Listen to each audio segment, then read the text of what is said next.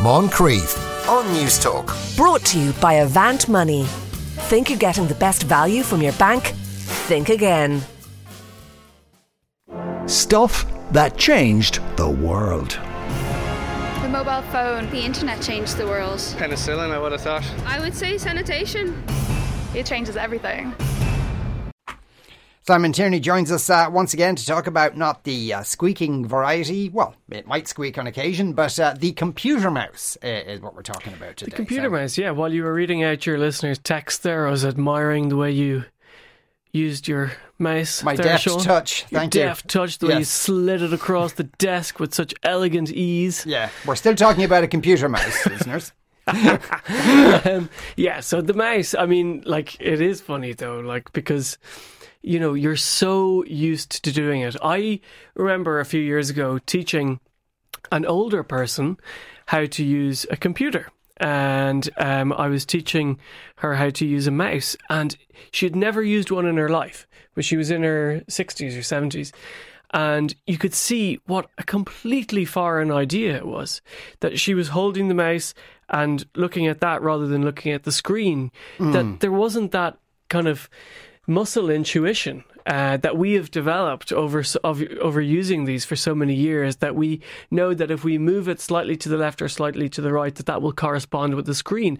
And for me that was instructive in what a bizarre concept a mouse actually is. And for that reason to make that kind of that leap of the imagination that this device could correspond so accurately with something on a screen in front of you um, that physical movement that's that's a really pioneering piece of technology Yes, it is. Yeah, I, sp- I suppose it's also maybe analogous to driving as well. That you have a sense of where the outside of your car is, even though Absolutely. the first time you're doing it, it's a kind of an odd kind of concept. Yeah, well. totally. And the man who invented the mouse, now I tweeted a photograph of this earlier because it's kind of hilarious. in Yes, a way. it is. This is the first mouse was uh, designed in 1963 by an American engineer by the name of Douglas Engelbart, and it was made of wood. Um, it was literally a wooden brick, um, and he didn't call it a mouse. The mouse was a name that was added to it later because it looks like a mouse with the tail, which is the wire coming out of the back of it. Uh, nowadays, the wire comes out of the front so that your wrist doesn't get in the way. But um, he called it an XY position indicator for a display system. That name was never going to. you wouldn't fit that on the box, really, would you? wouldn't. so um, when he came up with this idea, he based it interestingly on the idea of the planimeter or pla- planimeter. I'm not sure how to pronounce that. This is a, a tool of the engineer um, mid century that you probably wouldn't use nowadays. But this was a, a, how would I describe it? A kind of a L shaped ruler on two wheels, which you moved across the surface of a page in order to measure the area of a space. Right, okay. But the fact that it was able to to move on these two wheels and the two wheels clocked up the amount of space that you were covering through your movement, it gave him the idea that maybe he could use this Ah. for trying to communicate information or commands to a computer. And the way he did this, Sean, is that the shell, as I say, was made of uh, the, uh, was made of wood, but the bottom, the way it moved, was that it had two metal wheels. Now, when I say wheels, they're like um, very razor sharp metal wheels, really, really thin. And when you, so the, they were perpendicular to each other, so one went forward and one went to the side. So that's how you mapped out the space on your computer screen. Um, an extraordinary uh, piece of technology. He earned no royalties from this um, because his employer, SI- SRI International, which was a science institute in California, didn't see any use for it. so that was the end of that. Yeah. Now, obviously, somebody else though came up with the idea as well, or Absolutely. followed on from that Yeah, idea. now there were there was progress, uh, you know, almost simultaneously in Germany. But Engelbart's technology was really taken on by Xerox, um, a company which we associate largely with copying services nowadays. But in the 70s and 80s, um, they had their own computer system. And um, they took on Engelbart's technology and they launched it with a computer called the Xerox 8010 Star computer in 1981. Now, this was this computer had a number of firsts. Uh, first of all, it was the first computer to provide a mouse with it as standard, as opposed to something extra that you might buy.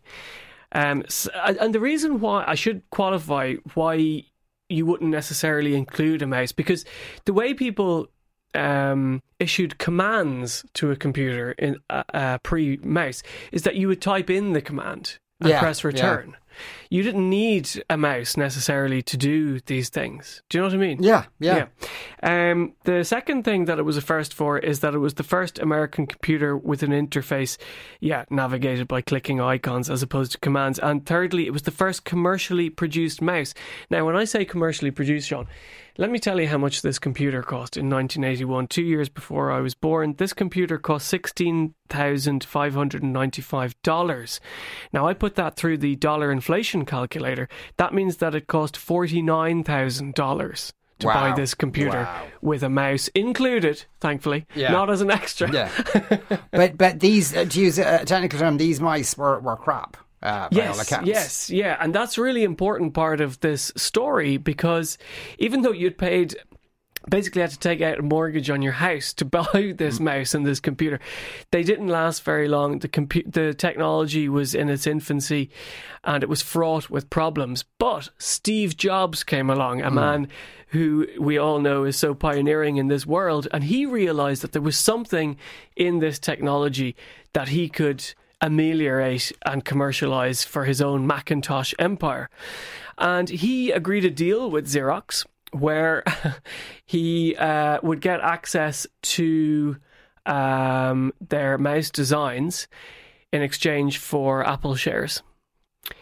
And this is a really important negotiation because when he got the designs, he brought them back to his engineers in California. And he famously said, quote unquote, the Xerox mouse is a mouse that costs $300 to build and it breaks within two weeks. Here's your design spec.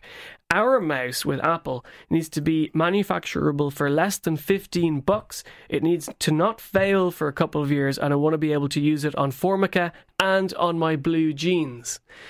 No hard pressure then, task. yeah.